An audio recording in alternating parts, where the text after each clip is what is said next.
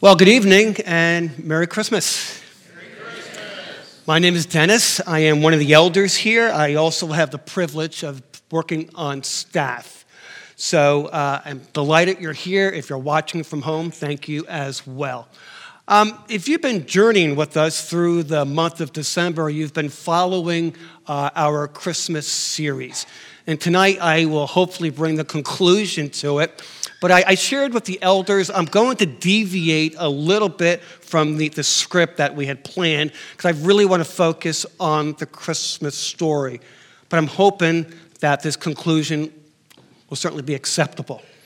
Uh, for those of you who know me well, you know I love Christmas. I'm a Christmas guy. Obviously, I love the, the reason for the season. Without the birth, there's no cross, there's no resurrection but I love all of it. I, I, I love the, the music. I've been listening to Christmas music since Halloween. I love the decorations, I love lights. Matter of fact, my wife and I spent yesterday at the Gaylord just looking at the lights. I love the eating, I love the cookies, love the fellowship. It's the only time of the year I don't mind going to the mailbox because I get more Christmas cards than bills, right? But a couple weeks ago, uh, as I was looking at um, some of the Christmas cards, I realized that for some of us, we may get our mental images about Christmas from Christmas cards. I mean, think about it. How many Christmas cards have you received over the years showing um, the wise men come to Jesus moments after his birth? And what about nativity scenes, right? We all have them in our homes, uh, out in the yard. Uh, same thing. You have three wise men looking down at Jesus, uh, sharing their, their, their gifts. But if you read the biblical account carefully, it could have been up to two years after Jesus was born before the wise men came. I mean, it's why King Herod sought out the male children two years and younger. So we really have no idea how many came or even when they came. The biblical account just doesn't, it just isn't clear. Now, we know that there was more than one because it says men, plural, but it could have been three, four, five, or six. You know, the story in Matthew just doesn't tell us. I think we assume sometimes it's three because of the three gifts, you know, gold, frankincense, and myrrh. And maybe, maybe there, there was three. But again, we really don't know. Scripture just doesn't confirm that.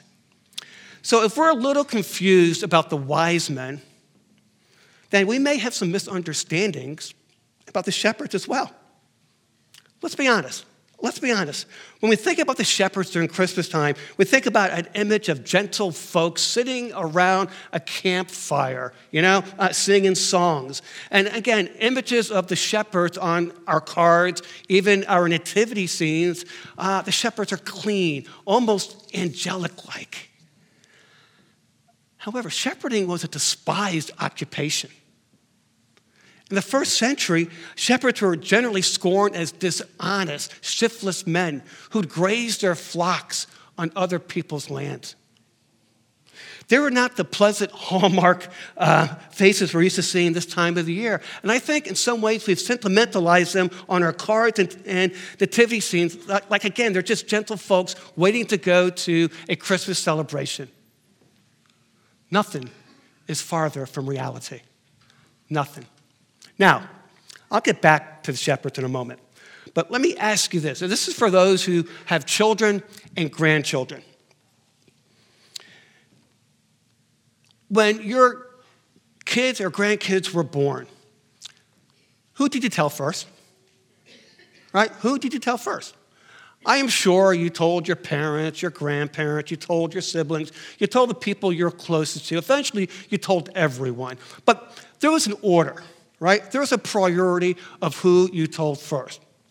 Now, I'm going to say this, and I hate this phrase, but I'm going to use it anyway. Back in the day, right? Back in the day, we did these things called birth announcements. Now, with social media, I'm not really sure if we do birth announcements anymore, but we, when we did, we had to prioritize the announcement list. Basically, decide who's going to make the cut right? I mean, naturally, we gave these announcements to the people we knew and loved the most.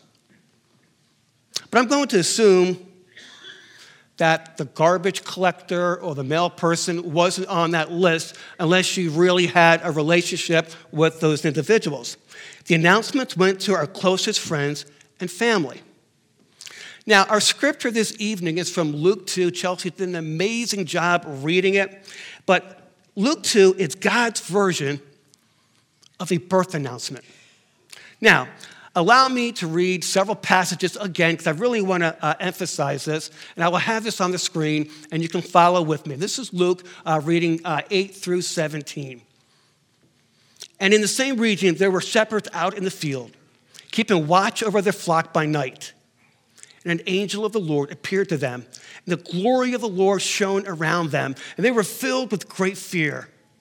And the angel said to them, Fear not, for behold, I bring you good news of great joy that will be for all the people. For, for unto you is born this day in the city of David a Savior, who is Christ the Lord. And this will be a sign for you you'll find a baby wrapped in swaddling cloths and lying in a manger. And suddenly, there was with the angel a multitude of the heavenly hosts praising God and saying, Glory to God in the highest, and on earth peace among those with whom he is pleased. When the angels went away from them into heaven, the shepherds said to one another, Let us go over to Bethlehem and see this thing that has happened, which the Lord hath made known to us. And they went with haste and found Mary and Joseph and the baby lying in a manger. And they saw it, they made known the saying that had been told them concerning this child. Nowhere else, nowhere else in the birth narrative does God directly proclaim to anyone that Jesus has been born. This is it. This is God's one birth announcement. Now, imagine for a second, if you can, that you've never heard the Christmas story. You've never heard it. And I told you that God went to someone to announce the birth of Jesus, God's only son. To whom do you think God would go to first? Think about it. Caesar, emperor of Rome? Probably, right? King Herod, who ruled over the region? Yeah. How about the high priest, right? The, the, the, the Jewish religious elite? Sure. How about the mayor of Bethlehem? Maybe the mayor would show, uh, have a, a parade or something. But all these would be logical recipients of God's birth announcement, wouldn't they? I mean, of course they would. They all would make the cut on God's birth announcement list. But the palace doesn't hear. The temple doesn't hear. Jerusalem doesn't hear. My word, the mayor of Bethlehem doesn't even get a shout out. I mean, think about it, right? This birth announcement that God gives out goes to a group of anonymous sheep herders on the outskirts of Bethlehem. Are you kidding me? Really? Folks, there are few occupations more demanding and degrading than being a shepherd. These were the last people you would expect God to take notice of, notice of. I mean, first of all, they were religious outcasts. I mean, according to religious law, these men were unclean. And because they worked seven days a week, it prevented them from participating in the feasts and holy days that made up the Jewish religious calendar. I mean, come on, someone had to watch over the flock, right? And when everyone else was making the trip to Jerusalem to make sacrifices at the temple, they were out in the fields watching over their animals. I mean, think about this. When Moses was born, God delivered Moses right to the top. He went to Pharaoh. But the angels, instead of telling somebody important, announced the Messiah's birth to a ragtag bunch of dirty, smelly shepherds. If you're writing this story, there's no way you would write this story this way. None of us would. No way. How God wrote it, because it's what God wanted. Now, let's take a look at this now through the eyes of the shepherds. Try to imagine that you are a shepherd.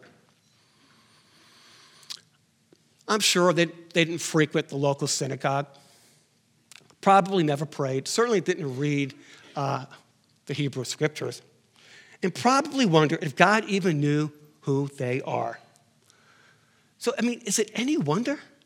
Is it any wonder that when the angel of the Lord appears to them, they were absolutely terrified? That's why the angel said, Don't be afraid. Don't be afraid. I bring you good news of great joy that will be for all. Not bad news, not condemnation, not even a sarcastic remark about only going to the synagogue during Hanukkah or Passover. No, the angel said, For unto you is born this day in the city of David, who was a shepherd, by the way, a Savior who is Christ the Lord. A Savior born to you. And I'm sure the shepherds are thinking, Us? Shepherds? Yeah. Yes. And these shepherds, who are just normally obsessive in their protection of the flock, who lived to watch over their animals, leave their sheep and race off to see this baby. And after they do, they kind of became some of the first evangelists, right? Because they spread the word concerning what had been told to them about this child. They became living birth announcements. The shepherds. And all who heard it were amazed at what the shepherds said to them. And I'm sure they were. Now, at first, you know, the shepherds may seem like a strange choice. I think God knew what he was doing.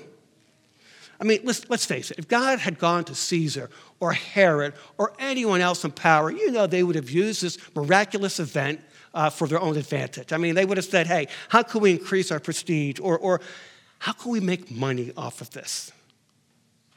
Oftentimes, people in power look for ways to increase their power.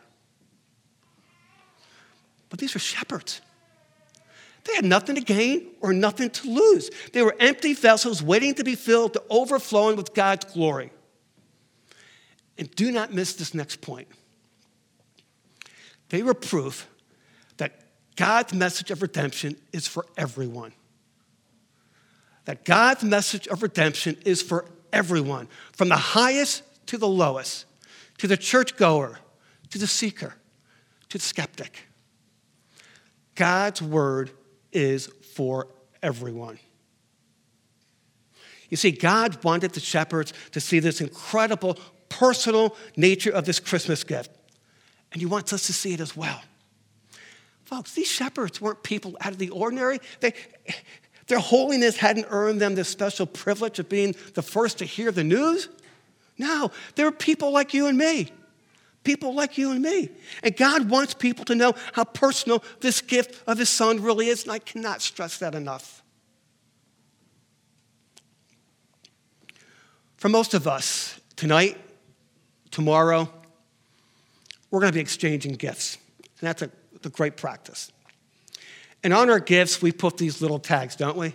From Johnny to Sally, from John and Sally to mom and dad. So when we pass the presents around, we know who they're from and who they're going to. If Jesus had worn a tag, do you know what it would say? To Johnny from God, to Sally from God, to Ben from God, to Jason from God. You know, there is a gift with a tag that has your name on it. Because you know what? Jesus is the gift. And this gift is for everyone. This gift is for everyone. The Bible says that the free gift of God is eternal life in Christ Jesus. God's very special and personal gift of grace, forgiveness, healing, peace, hope, direction, promise, and eternity is for you, it's for all. My friends, this gift of eternal life has been purchased and paid for by Jesus Christ. And He paid it all. And it's for you. But listen, if you don't open the door and receive that gift, unwrap the gift, well, the gift has no value for you. Revelation 3:20 says, "Behold, I stand at the door and knock. If anyone hears my voice and opens the door, I will come into him and eat with him and he with me."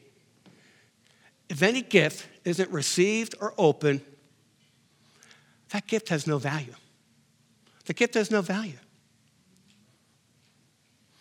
So here's the question. Not just for night, for tonight. This is the question of life. How does one receive this gift of eternal life? For me, nobody says it better than the Apostle Paul. He says in the book of Romans, because if you confess with your mouth that Jesus is Lord and believe in your heart that God raised him from the dead, you will be saved. For what the heart one believes and is justified, with the mouth one confesses and is saved. Amen. Amen is right. In other words, you must admit that you're a sinner. The Bible says that for all have sinned and fall short of the glory of God. What is sin? Sin is anything that displeases God. Secondly, you must be willing to turn from sin. You need to recognize that you are a sinner and you turn from sin. You ask for forgiveness and you turn. It's called repentance. You must repent of your sin. Number three, believe. Believe that Jesus Christ died for you, paid the penalty for your sin, was buried, and rose from the dead. And finally, invite Jesus into your life to become your personal Lord and Savior. How do we do this? It's called prayer, it's called talking to God. But you know what? I believe you have to put the stake in the ground and say, hey, today's the day. You confess with your mouth, you believe in your heart, but it's a prayer. You don't need a religious ceremony to do this. It's just a prayer. Lord, I recognize I'm a sinner. Lord, I know you paid the, the price for me. You paid my debt. I, I'm a sinner. I repent. I'm just going to trust you as my Lord and Savior.